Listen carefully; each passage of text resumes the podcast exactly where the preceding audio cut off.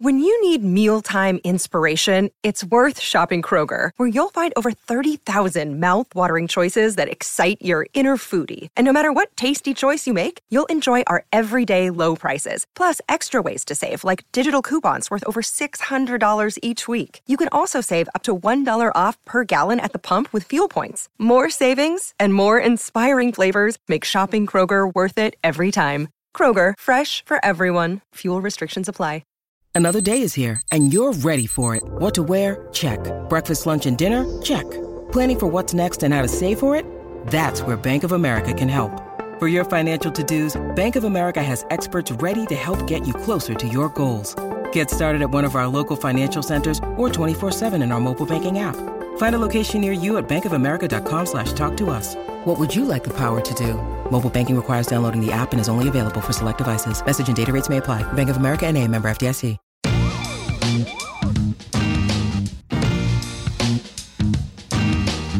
March Madness hits the NBA.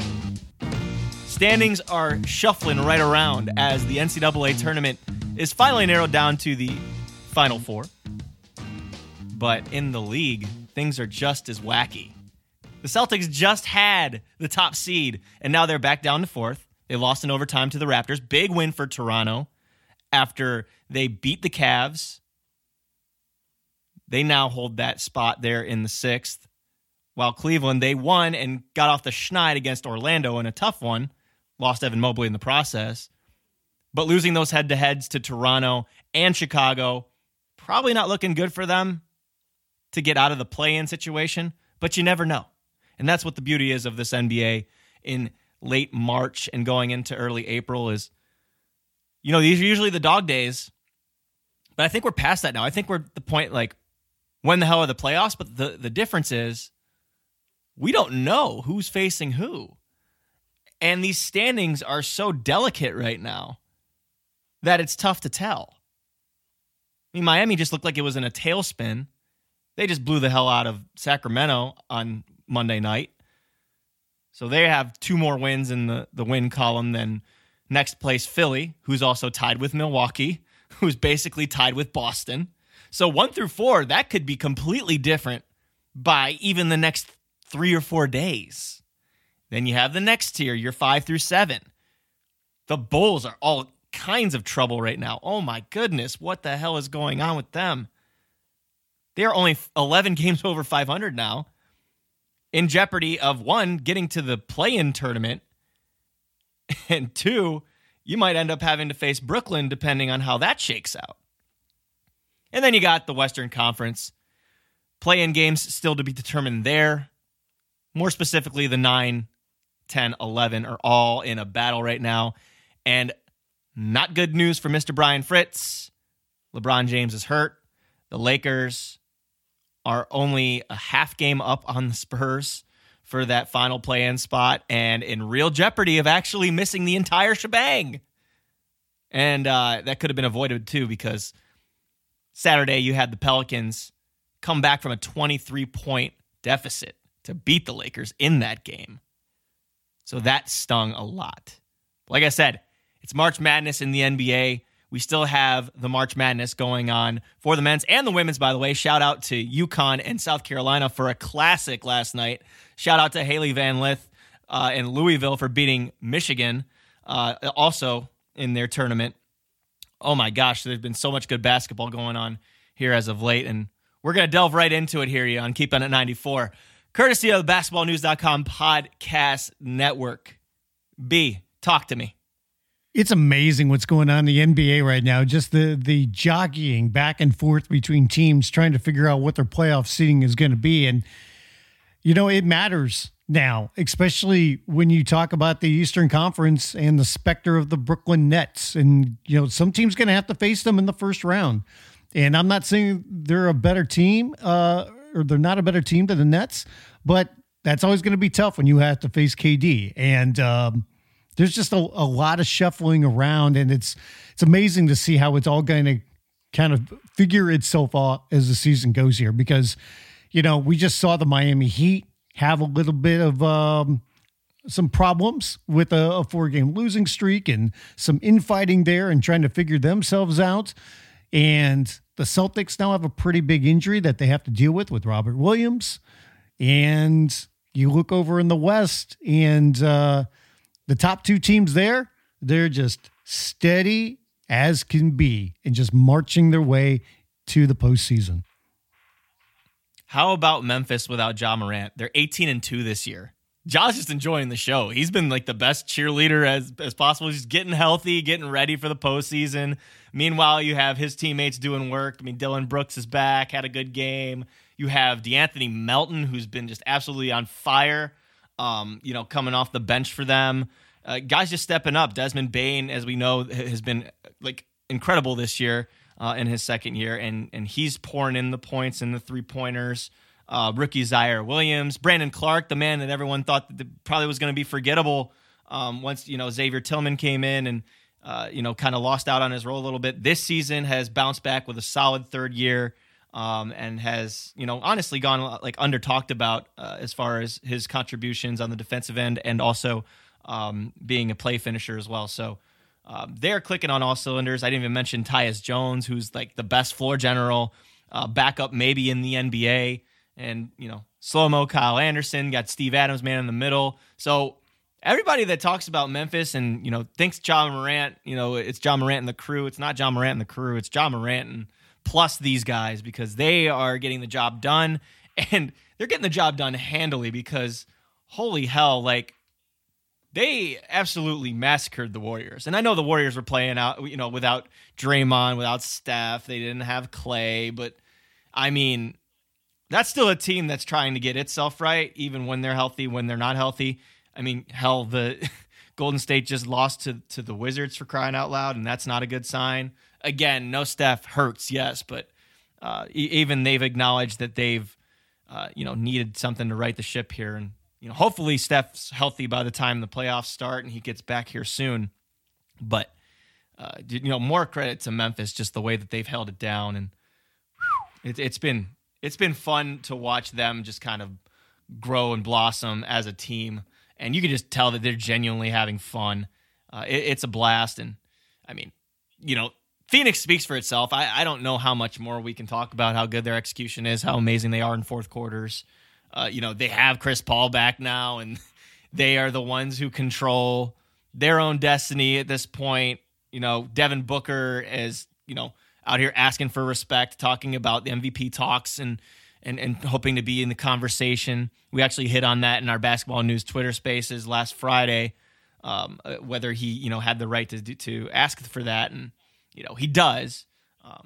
Still don't think there's anyone better than Joel Embiid and Nikola Jokic have been this season, or even Giannis Antetokounmpo, but he definitely deserves to be in the conversation. Like, there's a lot, those top two teams ahead above the rest, but especially Phoenix. When you talk about Booker, I mean, in the MVP race, he's going to finish in the top five, but he's not going to finish in the top three.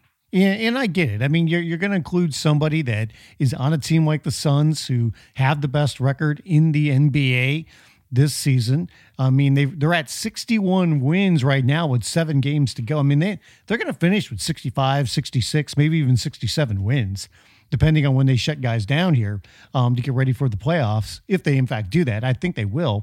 But, I mean, that's an incredible record,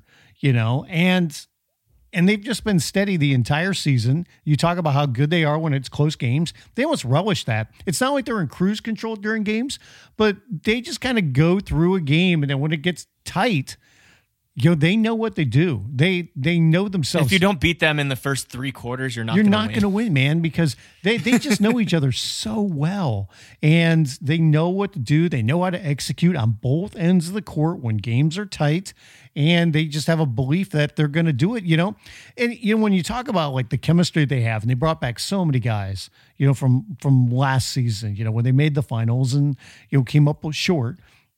We talked about the Grizzlies before the trade deadline. And some people wondering, like, is now the time where you package some guys and you use your assets and you have picks to try to grab another piece for this year? And the Grizzlies said no, because we like who we have and we believe we have enough right now. We value our chemistry. And that's not something that a lot of NBA teams do, because there is a go-for-it mentality in the league and trying to get the star. There's not always as many teams that value chemistry. There's a certain one in Los Angeles that wears gold and purple that does not. And look where it's gotten Memphis. I mean, this is a team that is just blossoming. I mean, after that slow start to the season, and they got themselves right when Ja Morant was down early on in the season, ever since then, and during the period where he's come back and played incredible, this team's just been on fire, and they just continue to get better and better as the season goes on. And you can see a camaraderie and a joy and a belief in one another and an excitement, because this is a young team with just a great opportunity in front of them, and they believe. And when it comes to Ja, I assume he's going to be full strength come the playoffs. That's a little iffy because he does have the issue with his knee, but they're being very careful about that. They're going to look at it again in about a week and a half, but all signs point to rest is going to do him good and he'll be fine come the playoffs. And let's hope that's the case, because he is the guy that revs that engine that just takes him to another level. And I mean, I'm not going to discount the Grizzlies. They've been amazing, and they are fun to watch, and they're an incredible story. Yeah, did you see the post-game interview last week at one of their, I forget which win it was, but it was honestly all-out dominating in like the second half, and they basically did a team photo in the middle of an ESPN interview, and it was hilarious because they were just all like it's just like this like brotherhood, this like team love that they're a college team. They play like a college team. Yeah, no, I think it was after they beat Brooklyn. Yeah. That's right, and it was a big win for them too. But yeah, no, they are just so happy for one another and like growing with one another. That's the same thing that kind of Cleveland has going on now. Cleveland's gone the other way because they've had injuries and honestly the worst luck probably in the last week or so of any team in the league. It's amazing how quickly it can just unravel. But that's another team that kind of, you know, trusted their chemistry and it worked out for them. But, you know, going back to Memphis, like they're just one big happy family, and you can just tell that they're playing for one another, and that's what makes them so dangerous. And I don't think that we should take them lightly just because they haven't been in this position. They play with a youthful exuberance and a mentality of don't tell us what we can or cannot do, while the Suns are kind of the grizzled vets that are just on a mission. They remind me of, it's funny how they were the young team last year, though. Yes, I know. But like, I mean, they remind me so much of that Spurs team that you know lost in the finals to the Heat. It went in, and they probably should have won, except for the Ray Allen shot and everything that went into that. And then they came back the next year, and they're like, "Watch, we are on a mission." I mean, they had their head down and just grinded the entire year all the way to a title, and that's what you feel like the Suns are doing right now. It's just We're going to get there. Head down. We're bulldozing through anything. Yes. No question. Hey, you mentioned the Lakers. Okay, let me get this out of the way right now. I did. Okay? Here we go, everybody. I just wanted to mention, because this is where they're at right now, okay? Put your podcast on mute. This is where they're at right now.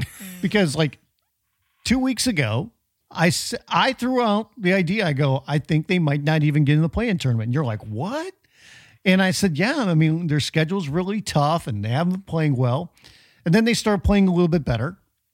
And LeBron kicked it up another notch.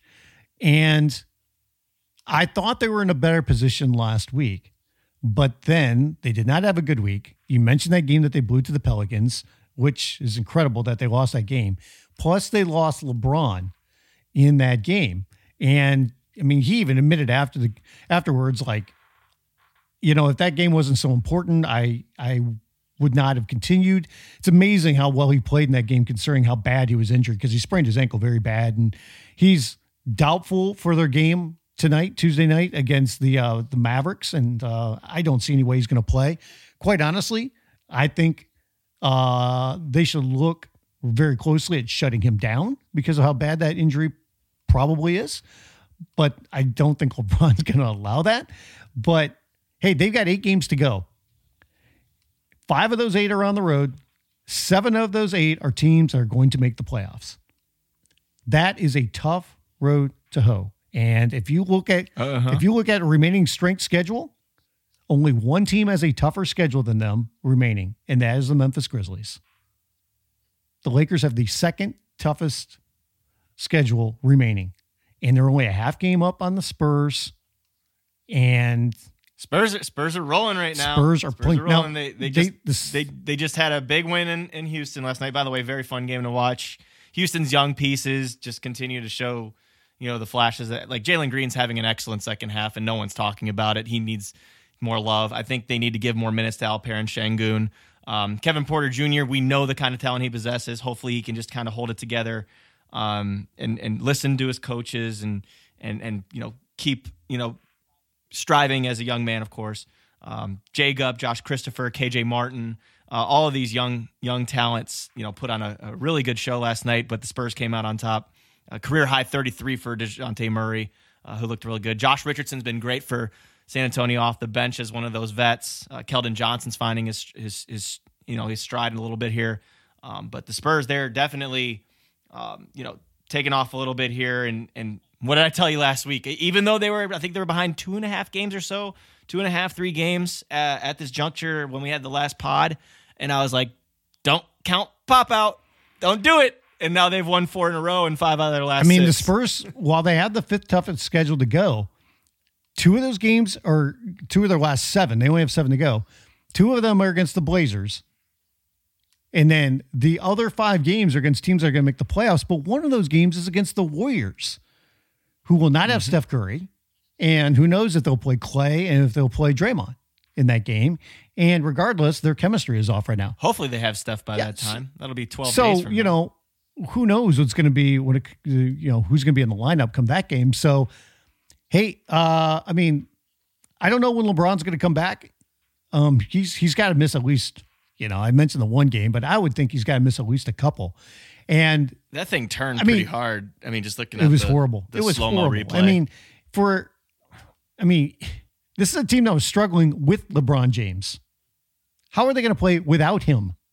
And they're still without Anthony Davis, who, it sounds like he could be back in about a week, but it's too little too late. Who knows? Maybe you got to let Russ cook. Maybe Russ can cook.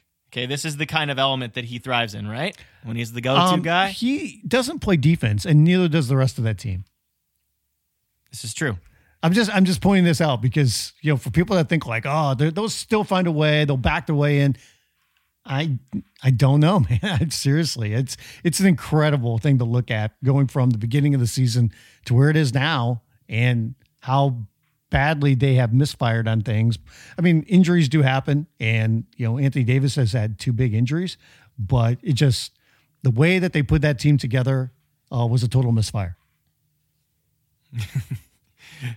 We only have a few more weeks of that too, by the way, guys. Especially if they don't make the play-in, we won't have. You've got to point it out anymore. When it's the Lakers. I mean, this is a team that had championship aspirations. It's it's a marquee franchise in the league, and they're falling flat on their face.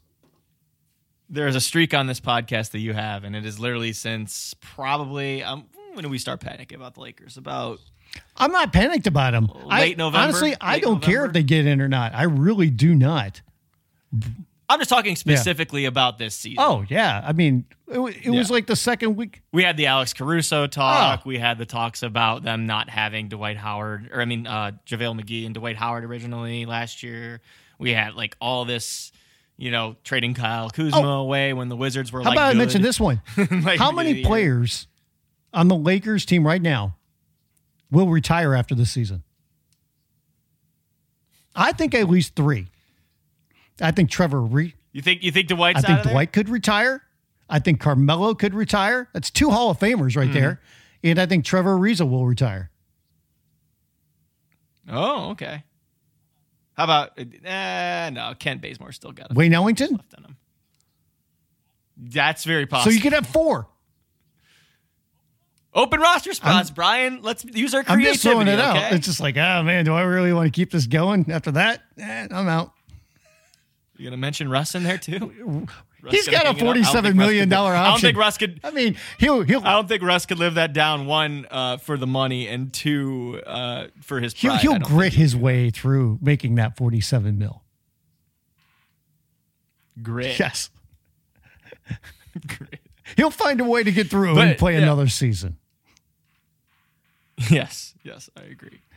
Let's talk about the East top four. But before we do that, just wanted to remind everybody that this podcast and basketballnews.com powered by Ticket Smarter.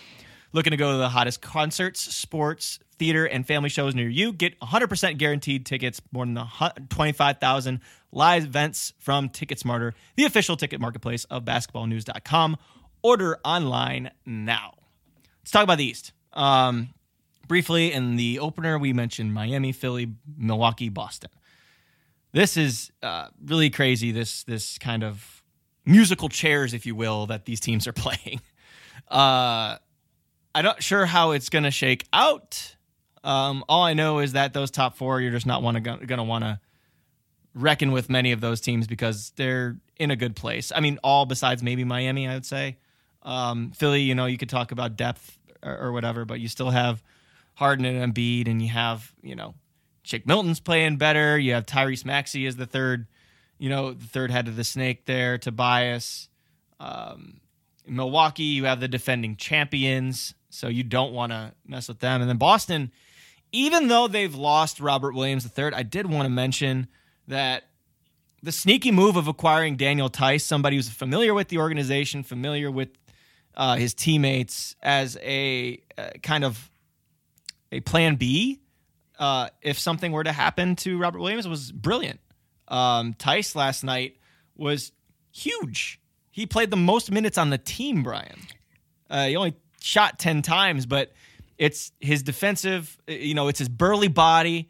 It's his ability to, you know, find the open man from down low, or he can stretch the floor. He wasn't being used in Houston at all. And it's kind of ironic, actually, because he's averaging less minutes than he was in Houston. But with this particular team, now that Robert Williams is down, he's going to be very important for them.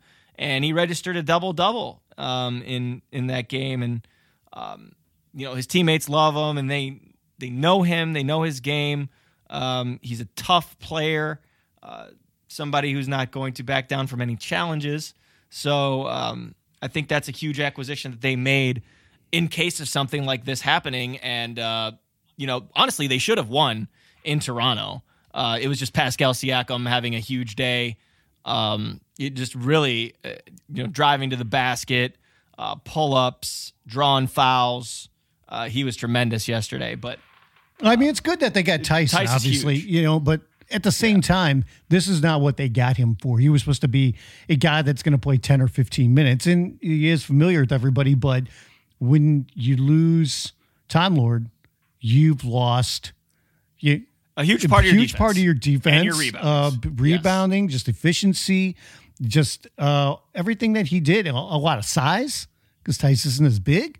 So, I mean, you lose an anchor on that defense, and I'm not saying they're athleticism. Yeah, I mean, they're not just going to fall apart, but at the same time, it's going to be, there's going to be a difference there because Tice isn't the same kind of defensive player. And we'll see, because they're going to have to play a little bit more small ball while Time Lord's out. And we don't even know what the timeline is on that. Like, is it going to be 2 weeks, 3 weeks? We're not exactly sure. They won't have any lobs anymore. Yes. No more lobs, which takes away part of their offense. You're going to see a lot more jump shots. You're going to see Al Horford's probably going to play a lot of minutes. Well, they've been... you know, Daniel Tice is going to be the one to spell him off the bench, but, I mean, that's... This is what they've been trying to protect Al for, is for the playoffs. Yes. No question. It's just going to be Grant Williams is probably going to see some small ball five. I'm going to assume based on matchups. But yeah, I mean, that's just an untimely injury. But I think that they're still playing well enough to where they're not going to wilt because of it. You know? Yeah. I mean, like I said, I think the biggest difference for them is going to be size. When you face one of these bigger teams, like, could Giannis go crazy on them? How are they going to be able to combat Embiid, you know, if they get a matchup there? And like I said, we don't know when Tom Ward's coming back. I mean, you know, right now they've said a couple of weeks. They're being kind of vague about it. They don't know exactly. It just depends on how he responds to treatment and everything. So we'll see. We'll be back in time for the playoffs. We missed the first round. We don't know yet. Right. And with Tice, as far as size goes, he doesn't have the height, but he definitely has the build. You know, like, He's listed at 6'8", somewhere around 245. That's where he has the muscular, like, build to Well, he's a scrapper. He's a guy that will bang into guys. He likes doing the dirty work. He's not going to back down from anybody. He's definitely a kind of a hybrid 4-5 type. But they're going to need him. They're going to need him, and I thought that he was very solid against Toronto, even though, you know, again, Siakam dropped 40, but Siakam's honestly been playing at an all-NBA level here lately, so that's neither here nor there, I would say. And the Raptors, too, they've been what a response to, you know, the first half of the season they've had, and it's by no means been perfect for that team. You know, they've had their slippage and they've dealt with their fair share of injuries. You've seen Gary Trent Jr. has been hurt for a chunk. You've seen Fred VanVleet get hurt for a chunk. But I think the most important move they could have made was honestly Thaddeus Young. And, you know, he's come in, been a really solid veteran presence there. And he's needed to really step up and help them out in those situations. And he was huge in that overtime game. And when it comes to Thad Young, I mean, this was a prized guy when it came to the trade deadline, and I think everybody knew he was going to get moved. And we were all a little bit surprised when he ended up in Toronto, but it's turned out to be a really good move for them to have, you know, a guy with that size and a veteran to be a part of this younger team.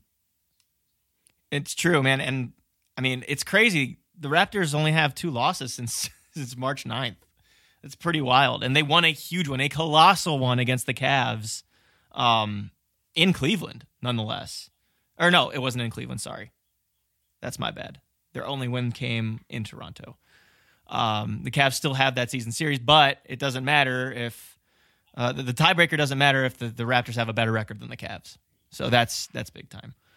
But that 5 through 7, that's interesting. But isn't it going to be... you have 8 through 10. Isn't it going to be a little bit weird if all season long there's been kind of this lack of discussion about the Bucks, you know, defending champions, kind of cruising through the season. Everybody keeps waiting, like, all right, when are they going to turn it on? And they've shown glimpses of that at times, and then they backed off a little bit. And when the season got boinked by the Grizzlies by 25 in their last right. game, Giannis played, Middleton played. Yeah, but after all of this, they could still end up with the best record in the East. Yes. It's amazing. And that, I think that speaks to the maturity of that team. I think that speaks to the experience that they have. Their schedule is not easy. They've added more vets to this, you know, like it's a legitimate championship contender, I mean, until proven otherwise. They've got 8 games left. They still have to play the Sixers, the Celtics, the Mavericks, the Bulls, the Cavs, and the Nets. Yep. But they also played the Pistons and the Clippers. And the Clippers, I mean, that's not a team to sneeze about because they're getting Paul George back. Exactly. And again, as we've talked about on this podcast all season, they've been gritting their way through this season. Like, it's not like, you know, they're getting out here getting punked. I know the last game against Philly isn't the best example of that, but they've been like fighting through, and you know, nights that they can get hot. There's nights that they can get hot. There's games where they're more competitive than others, but they don't back down. And if you get the head of the snake back in Paul George, someone who I thought had a chance to be an MVP this year. Just based on Kawhi Leonard being out and it being PG's team, then the untimely injury happens, right before winter. But I mean, that's huge come playoff time, and I know I wouldn't want to face that team with Paul George because I think that they are extremely cohesive in those situations. Spencer, have you been listening intently to the rumor mill? Is your ear to the ground on the train tracks? Have you been hearing the rumbling coming your way? Oh, lay it on me. What is it? Kawhi Leonard might come back for the playoffs. Kawhi Leonard might be back for the playoffs. Maybe not the play-in, but if they get to the playoffs, there are some rumblings that Kawhi could be back for the Clippers. And could you imagine that would mean if they got out of the Suns in the first round? They would face... No, they could face Memphis. They could face Memphis, but I'm just saying, what if they ended up getting the 8th seed? So you have like a first, almost a first in NBA history, right? Because you're talking about possibly having a Clippers team with Kawhi and PG. You're talking about Brooklyn, who now has its full cast of players. Minus Ben Simmons. Available to them. Okay, yeah, I kind of forgot that. It's easy to forget. He hasn't played this season. It is easy to forget. But like two of the, maybe the strongest, lowest seeds that we've seen. Maybe. I mean, history. There is something like, okay, how do they have to take some rust off? Like, is it going to take time to build some team chemistry? All these different things. That being said, I mean, that just makes it tougher. I mean, because we know, you know, what the Clippers could be capable of, you know, depending on those different factors. But this is a team that's now built on wing players, being able to switch, be able to be versatile on defense. And you get into a close game, and you've got Paul George and Kawhi Leonard on offense, you know, with some shooters around them. You know, things can happen. Hey, the Suns would still be heavily favored and rightfully so, but that just makes it that much tougher. Same with the Grizzlies. With the Grizzlies being a young team and taking on a veteran heavy team in the Clippers. I mean, the Grizzlies should win that, but you know, things could get a lot tighter and you never know. Yeah, no, I don't think that the Grizzlies would like shudder at that. I think they'd actually welcome it. I don't think either team. At the same time, you just look at that. You look at that series though, and you think, "Wow, that's one of the better 2 7s you could get." I mean, that's just something to look out for. But it's like, do I want to face the T-Wolves or would I want to face the Clippers? That could have potentially Paul George and Kawhi Leonard. If Kawhi Leonard comes back, I mean, there's been some rumblings about that, and I, quite honestly, I thought all year long, there's no way. Knowing Kawhi's track record and stuff, it's just like, I'm going to rehab. I'll be back next year. But everything sounds like it's going well, and there is a chance. And I'm not saying it's just like a long shot. That's honestly too. I mean, even though it's one of the best players in the world, it's still a risk. It's still a risk to come back. I mean, I don't know where he is when it comes to his return. Like, has he been playing any 5-on-5 ball with anybody? I mean, how physical has he been getting? What kind of run is he doing for how long? I mean, you know, all these different things that go into it. And because it's Kawhi, you know, everything is being kept quiet. Okay. Nothing's going to get out because he demands that. And he's a very low key guy. So it's, you know, it's up in the air, but hey, if he comes back, I mean, that just makes the Clippers that much tougher. It does. All right, Bri, it's that time of the podcast. It's our favorite time. Prize picks, guys. Prize picks. I don't think I came close last week. The week before, I know I won. So we're going to switch it up this week. But just letting all of our listeners know, all users that deposit and use the promo code NEWS on Prize Picks, that's app.prizepicks.com, will receive a 100% instant deposit match up to $100. So make sure to sign up at app.prizepicks.com and download their app. By the way, right. When it comes to last week... was it not good? No. You missed on one of your three. I missed on two of my three and had a DNP on my third player. Oh, no. Because LeBron didn't play. LeBron did not play. And then I whiffed on Tatum and... I got a push on Al Horford, actually. So, yeah. Wow. That was incredible watching that last week. A push, a miss, and a DNP. Oops. I got part of my entry refunded because of that. Hey, at least Prize Picks does that. They do. You know, there's other organizations out there that might not be so kind. So that was incredible. Nice. I'm switching it up this week, Bri. I'm switching it up. All right. Instead of points, rebounds, assists, I don't know how this really going to work, but it kind of includes everything, right? So I'm going to go with fantasy score. What do we think about that, huh? It's something different. I applaud you for being bold. We don't even totally understand it. We believe it is everything, though. It's points, rebounds, assists, blocks, steals. Yes. It's a little bit of everything. It's the whole kit and caboodle. So as I pull this up, why don't you tell them yours, and then I'll tell them mine. And I have yours in front of me as well. But here's mine, because I stuck with traditional, and I kind of took over your role. Everything I did was points, rebounds, assists combined. So look at that. Yes. So in my first one, it was a big game Tuesday night. Sixers taking on the Bucks. I have Drew Holiday over 28.5 points, rebounds, assists. Meanwhile, I also have Joel Embiid on the over of 46.5 because I think Joel is going to have a big game. And in my third pick, Lakers, Mavericks.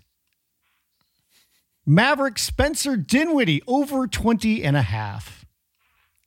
I love you riding the Dinwiddie train. He's never led me astray. Mm-hmm. Never led me astray. I mean, he's going to look at this going, this team doesn't have anybody right now, and I'm going to put a whooping on them.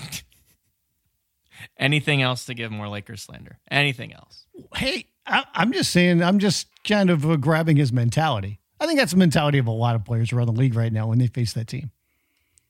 Didn't I take? I actually took two Mavs, didn't I? You did take two Mavericks. I took two Mavs, yeah. So I'm going on fantasy score. I'm taking my guy Dorian Finney-Smith over 22 fantasy points. I took Jalen Brunson over 27 fantasy points. So it'll be kind of like a head-to-head for me and Brian tonight. See which guard not named Luka Doncic has more fantasy points. All of them get the points tonight. So 22 for Dorian Finney-Smith, 27 for Jalen Brunson. And then this one might be a little ambitious, but I still feel like a rebounding machine that he is. I'm going with Andre Drummond against his former Detroit Pistons, the team that drafted him, made him an all-star. 31 fantasy points. So that's my trio. Dorian Finney-Smith, 22. Jalen Brunson, 27. And Andre Drummond, 31 fantasy points. All three have to hit. That's how it goes. Got the power play on, and that's for the big winning. Got the power play, baby. Go big or go home. Exactly.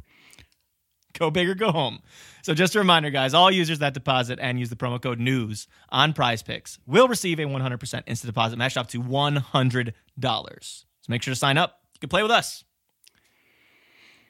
All righty. A couple last things on the Eastern Conference. I want to hit on a couple things. Okay. Because I wanted to get to some things that no one else is talking about, guaranteed. Just the last couple things, because we've talked about, like, outside of those top four teams, okay? The Bulls, the Raptors, and the Cavaliers. Which team would you least like to face right now in the playoffs? Toronto. I agree. It's Toronto. The Bulls are just kind of... I don't know what's going on with them. They just seem like they're in a funk of some sort, man. I don't know which end it is. I don't know if they're not getting enough production, from guys outside of DeMar and Zach. I don't know if DeMar's slowing down. They just need more. We were talking about it last week. They've just not been playing up. Once they got injured and they've come back from that. Outside Alonzo, their chemistry is just kind of falling apart a little bit. It's kind of odd. It's almost like, I don't want to say they're running out of gas, but like, it's like they almost expended all that. They peaked too early. And I mean, the thing is though, I mean, Brian, I mentioned it, I think a few weeks ago, or maybe it was even a month ago on the podcast, that I think they're at the point where like 0-11 against those like top three teams in each conference. And then, you move to today and they're 0-16. So they haven't beaten the top guns, so to speak. So like, maybe that was their character and we were just thinking that they were on this other level because they were, I don't want to say beating up on the bad teams, but they weren't beating that elite tier. And we were kind of crowning them before they needed to be crowned, so there's that. And then I can just speak to Cleveland. losing Jarrett Allen has been the worst thing that could possibly happen for this team. He was their unabated rim protector. Evan Mobley is a rim protector of sorts, but he's more helpful out on the perimeter and more of a help defender type. He would kind of feed everybody down to Jarrett Allen and help on the weak side. Exactly. So once he became that middleman, honestly, the bigger centers kind of can punish him in that way. He has been more apt to taking contact and stuff, and that's good. But bad news for the Cavs is that Evan Mobley just had a left ankle sprain. He landed on Franz Wagner's ankle after a block attempt in Monday's game. So who knows how serious that is. I know that Woj said that the X-rays are negative, but that's a big loss for them. They're going to definitely have to try to make up for that. You're probably going to see Kevin Love at the 5. You're going to probably see a little bit more Moses Brown, who's on a second 10-day contract. Ed Davis will probably get some run. Maybe we'll see some small ball with Markkanen at the 5. They're still trying to figure out, and Karis LeVert's still trying to figure out, kind of his role on this team. It hasn't come easily for him. He's been a little bit kind of out of sorts, I guess, which is understandable. Anytime you get traded to a team midseason, it doesn't always work out. It's tough sometimes for those guys to get acclimated. I think the in-between period where you missed 8 games from February 24th to March 14th was, kind of hurt a little bit as far as the chemistry goes, as far as, what he's been able to bring to the table. He's not the greatest shooter. He's very, very, sometimes his shot selection seems to be a little off. He has the chops to play make. He has the chops to be the off-ball guy. But he's been tending to take a lot more shots from 3. That's not his go-to place. He's not a great catch shooter. He's not a great pull-up three-point shooter. He's probably best when he shoots those mid-range shots. He backs down the competition there right around that 8 to 12-foot mark and does the turnaround. That's his shot. His unorthodox way of getting into the paint, that's more like him. But these shot selections early in the shot clock, after 1 or 2 passes instead of passing it to the next guy, he's got to be better in that respect. But again, it's probably hard to get used to a team mid-season, and you're also being dependent on as that, quote unquote guy to help Darius Garland out, who's been absolutely magnificent, but is being run into the ground, playing about 40 minutes a night. The last month or so, he's averaging somewhere around 25 and 12 or something ridiculous in that range. 26 points and 11 assists. But he's averaging 40 minutes a night. That's going to wear on you. And the Cavs have to find a way to take that offensive load off of Darius. And offense affects defense. And that doesn't help because, if you're worn down on the offensive end and your perimeter defense, as I mentioned, a week or two ago, that their perimeter defense is taking a step back. Okoro's still rock solid and Stevens is still rock solid. But guys are getting past Darius. Guys are driving past Lauri Markkanen now that he doesn't have the safety blankets of Mobley and Allen both. So Markkanen's taking a step back defensively. They just lost one of their best defenders in Dean Wade to knee surgery. Cedi Osman got a DNP coach's decision the other night after he. Let me speak to this. This is really odd because he got into Bickerstaff's doghouse, so to speak. So it's his third DNP CD in the last 7 games. So 3 games out of 7 that he got a DNP CD. He's played only over 20 minutes in one game. That was the game he was on fire against Detroit that they won. They needed. But he's not been in the rotation. He's actually taken a step back. And the player everyone wondered about coming into the season, Dylan Windler's the one who's coming in and pretty much soaking up those minutes. He's starting to re-earn the trust of Bickerstaff. They've sent him down to Canton. He's had Cleveland charge. And he's had multiple trips to the G League team. But it seems like they're trying to get more out of Jetty, more than the scoring and more than the passing they want. According to ChrisFedor of Cleveland.com, that they want more out of Jetty than just the offense. They want smart plays. So they think they got that in Dylan Windler, and I know that's a little bit more deep than the fact that they're just not playing good defense, and their offense has been kind of sporadic. But that's a big part of this as well. And Kevin Love is in the same breath too, except for Monday night in Orlando, has kind of been, off, I guess, from three. And that's not been, the greatest part of this kind of decline that the team's had. But I mean, it's just the snake bitten injuries catching up to him. I mean, shoot, he came back and played through it, but Lauri Markkanen knocked knees with Wendell Carter Jr. Lamar Stevens attacked Mo Bamba at the basket and landed right on his wrist.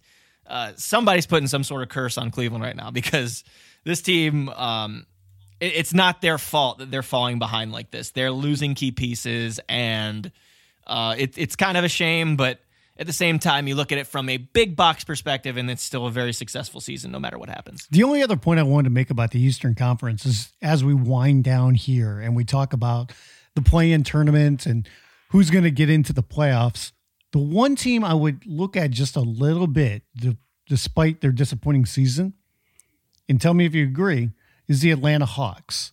Because with Cleveland having the injury problems that they're having, and I think we all assume that Brooklyn will get into the playoffs. Hornets have been up and down as well. But I do wonder if Atlanta got into the playoffs. I'm not saying they would win, but when you've got Trae Young, when you got a scoring machine like that, I do wonder if they can make somebody's life really tough, at least in the first round. Yeah. No, I mean, even with the disappointment, like you said, I think, well, one, you want them to get John Collins back. I think that's important. Yeah. But this is a team that's seated really low because they hadn't taken the season as seriously as they should have. But they were just in the Eastern Conference Finals. And I thought they would get back.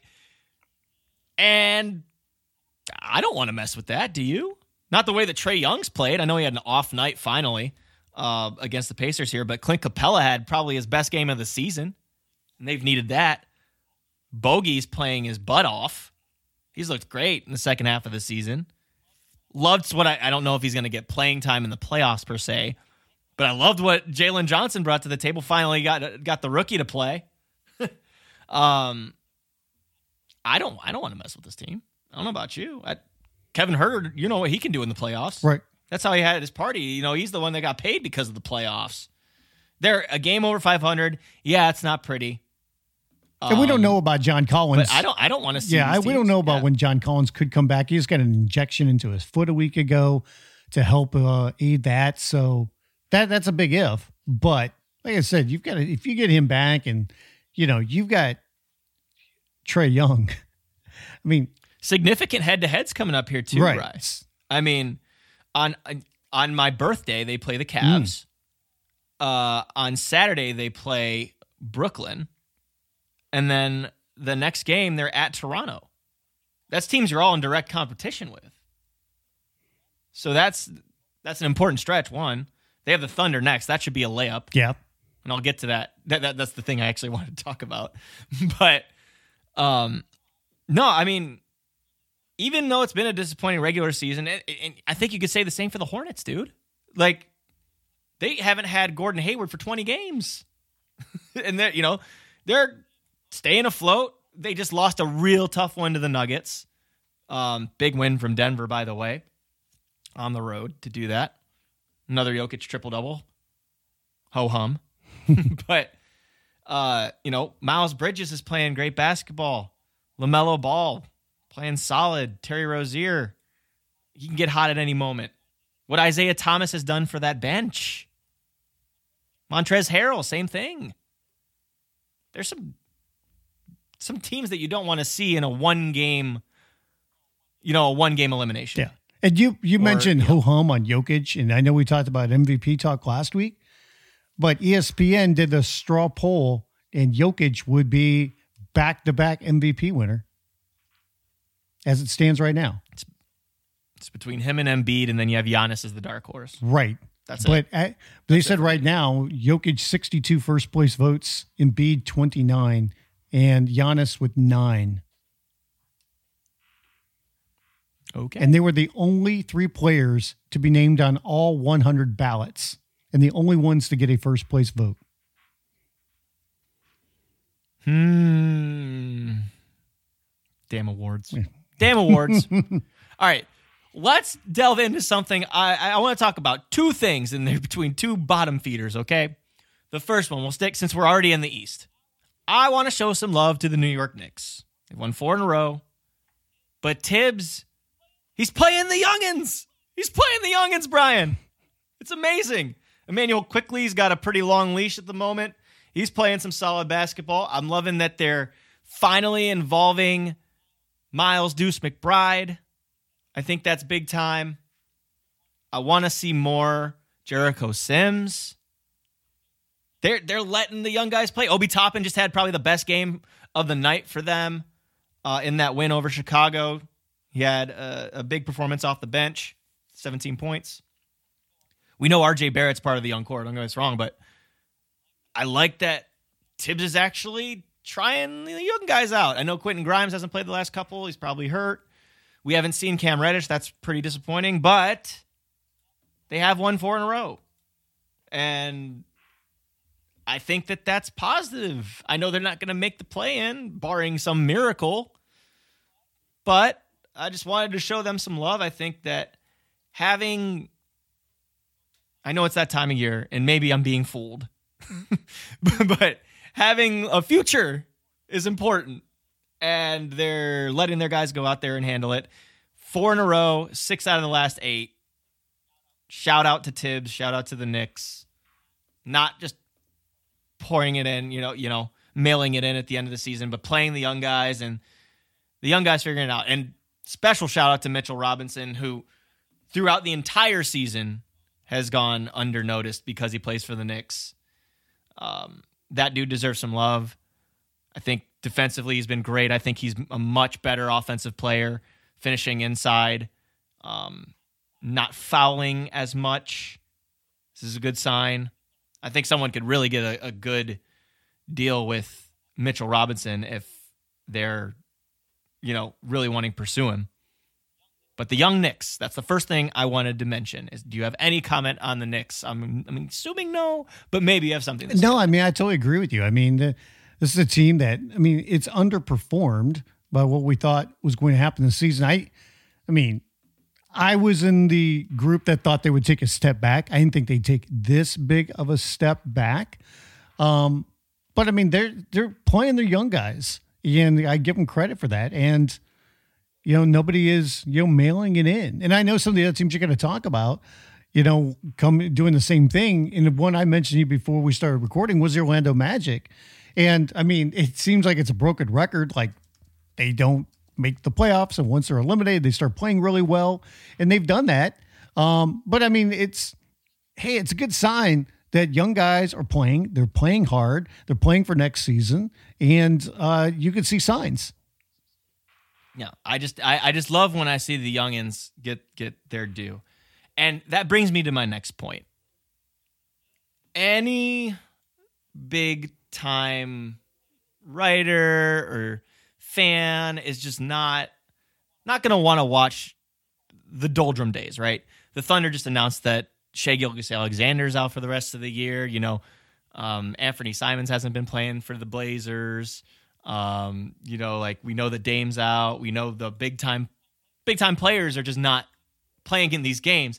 And the injury report for this Blazers Thunder game was outrageous. I'm going to read you the inactives, okay? Before I get to what I watched yesterday. Inactive for the Thunder: Shai Gilgeous-Alexander, Josh Giddey, also out for the year. Ty Jerome, also out for the year.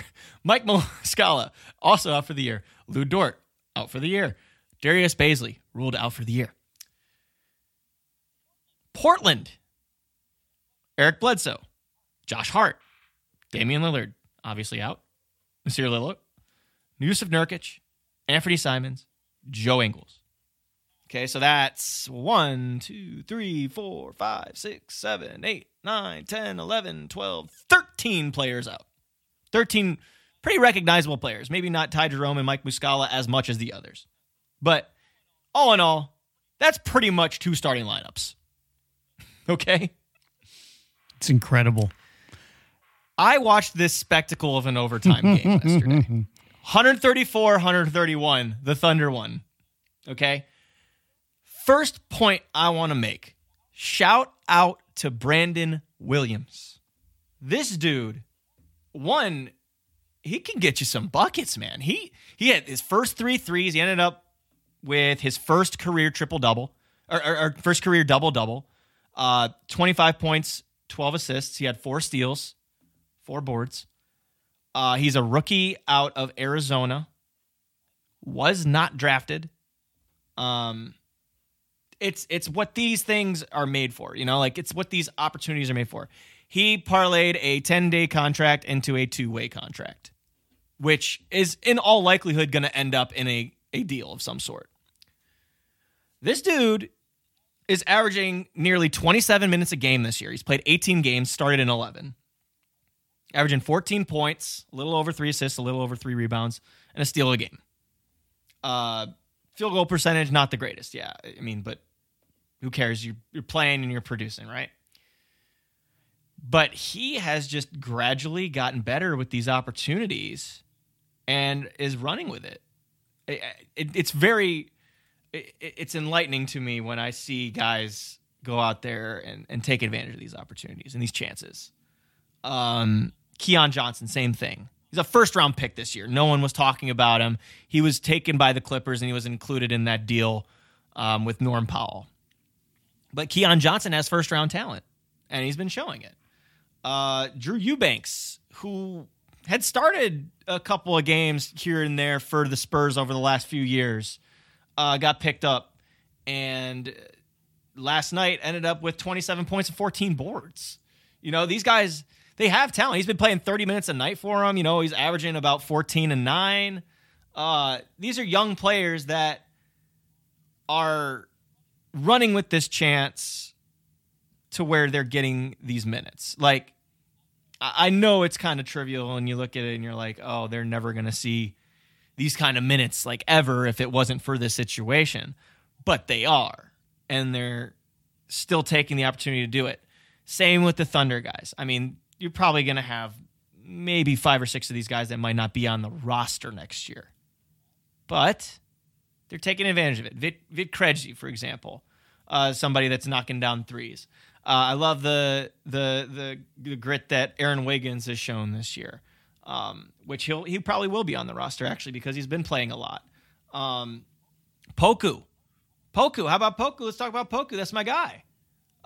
He... still makes some of those boneheaded mistakes, but they believe in him as a player. In March and in February, he's shown a lot of potential. This month, he's averaging 12 points, 8 boards, about 4 assists, you know, shooting the ball decently well. These are just the flashes that the young talents need to show. And I have to hit on it because I think it deserves love. I think Isaiah Roby deserves a ton of love. He's like the 3rd center on the depth chart, but he's had a number of games now at this point of his career where it's almost like Christian Wood-like, to where he's like putting up these numbers and no one's noticing. So, you know, like, keep an eye on a guy like that. You know, Teo Maladone, who was a first-round pick of theirs, literally, or a second-round pick of theirs, literally 2 years ago, early second-round pick, mind you. Was their starter last year. He's been playing mostly sporadic minutes, stints in the G League, but he's been picking up minutes now and has scored over 20 points in the last 3 games. Over the last 3 games, he's averaging 23 points, 6 rebounds, and 5 assists. You know, so without getting like too long-winded, I appreciate when these guys can show what they're capable of and how truly talented this league has to be. For where the guys that are below the 15th man and, you know, below the 12th man are showing this kind of production and this kind of, you know, taking advantage of the opportunity. I totally agree. And that's the thing that I like is that guys are taking advantage of it, even when their teams are out, and saying, I'm going to earn playing time. I'm going to be seen. And, you know, whether it's with this team next year or another team, that they're going out there and they're playing hard in opportunities where not everybody does that, because you know that it's a lost season when it comes to not making the playoffs or not having a chance to win a championship. And it's all about kind of proving yourself and proving that you can be part of a team, that you can be, you know, a part of a winning team, you know, hopefully. And guys are going out there and still playing hard. And I'm telling you, man, keep an eye on Roby. No one talks about that kid. And, you know, he's stuck behind some of these bigs they have. They've got Baisley and, you know, have had veterans in the past. But keep an eye on that kid. I'm telling you. He's got something. He's got something going there. And, you know, to that point, too, of the guys, you know, the teams at the bottom, I appreciate the hell out of what Detroit's doing. I think they're competing their butts off. Cade Cunningham, what a year it's ended up being after all those question marks earlier in the season. He's been one of the most enjoyable watches on tape for me. Just the vision, and one of the worst rosters in basketball, and he's making it fun. So shout out to Cade Cunningham. I think he should get real consideration for Rookie of the Year. Same goes with Scotty Barnes. But with the Pistons in general, Sadiq Bey, what a job he's done in the second half of the season. I think Marvin Bagley has taken advantage of this second opportunity as well. So lots of guys at the bottom that no one watches because everyone's on playoff watch. But I just wanted to give them their due there. Okay, do you have anything else that you want to hit on before we get out of here? I wanted to end it on a interesting note here because... Well, yeah, the next time you hear me on this podcast, I will have crossed the third decade threshold. You're nervous about it. You're very nervous. A little nervous. But it's happening. I can't stop time. So somebody should write a song about holding back time. Oh, wait. I'll be a musician. I'm a good cover vocalist. Yeah. I can already hear it in the voice. Yeah. No, I mean, there's nothing to fear, man. I mean, it's just another step of being an adult. Whew. I know that can be a scary word, that A word, but you know, it is. It's crazy. But last thing, who's winning the men's college basketball tournament? Oh man. And the women, by the way. So it's pretty cool that we're gonna have Duke and North Carolina matching. Hey, I live right in this area. I live in Durham. Okay, and North Carolina is not that far away. Yeah, when it comes to that campus, I mean, there's only 4 miles that separates those two campuses. It's gonna be a spectacle. I mean, that's pretty cool, honestly. I didn't expect that matchup to happen in the Final Four. It would have been even cooler if it was in the championship. But it's the first time in history that that's happened, you know? The way that Duke was playing, you know, at the end of the season, I did not think they were going to go that far in the tournament. And I had some doubts about North Carolina as well, but here we are. I'll say Kansas Duke, and then I'll say that Coach Krzyzewski ends up going out on the high note. I mean, Duke's playing the best they've played all year, so it's hard to go against. And they owe Carolina one for spoiling Coach K's last game. Yes, they do. So there's that whole aspect of it too. There's a little pall over the Duke campus that day, what shall we say? Yeah, so that's my prediction there, and then. I mean, I can't go against Page Bikers, big time there in that tournament. Again, that game against South Carolina was amazing, but I got to go with UConn there. Gino knows what he's doing, and I think that it's just going to be history repeating itself. Essentially, I'm going to take South Carolina. Aaliyah Boston. I was watching that game. I got a buddy of mine that's. She's badass. He's an NC State grad, And he was just like, this game, man, it's unbelievable. And I had been watching some of it anyway. And then I stuck with it like late in the second half and then through the overtimes and everything. And, you know, I mean, basically NC State just kind of, you know, ran out of gas a little bit in South Carolina. I kept pouring it on. So good for them. And they absolutely blasted the super underdog in Creighton. Yes. They absolutely blasted them. And my apologies, by the way, it was NC State that went in overtime with Connecticut. Same colors. South Carolina, that's what I meant. Yeah. Sorry. That was my fault. But no, should be a fun Final Four. You got South Carolina against Louisville, and then you have Connecticut against Stanford. And I wouldn't mind seeing that Connecticut South Carolina matchup. That'd be probably a thriller. So we'll keep an eye on that. We'll keep an eye on the rest of March Madness. And you keep your ears locked in the basketballnews.com podcast network. We've got other ones for you to listen to and to subscribe, rate, and review, and do the same for us, please. That would be The Dunker Spot with Steve Jones Jr. and Nikias Duncan, The Alex Kennedy Podcast with Alex Kennedy, The Rematch with Etan Thomas, Dishes and Dimes with the ladies, and of course, Nothing But Bets, a daily gambling podcast hosted by Evan Sidery. Make sure you subscribe, Apple Podcasts, Spotify, or wherever you listen to them. Do the same for us here at Keeping It 94. Spencer Davies, Brian Fritz. You can find us on social media. I'm on Twitter at Spin Davies. He's on Twitter at Brian Fritz. I'm on Instagram at Spin Davies. He's on Instagram at It's Brian Fritz. Make sure you visit basketballnews.com. Stay tuned onto everything of March Madness, NBA, playoff madness, all the other madnesses that have to do with basketball. Great interviews, great features, film breakdown, the whole kit and caboodle. It's all on basketballnews.com. So show them some love, show us some love. And until next week, when I am 30 years old, we will talk to you later.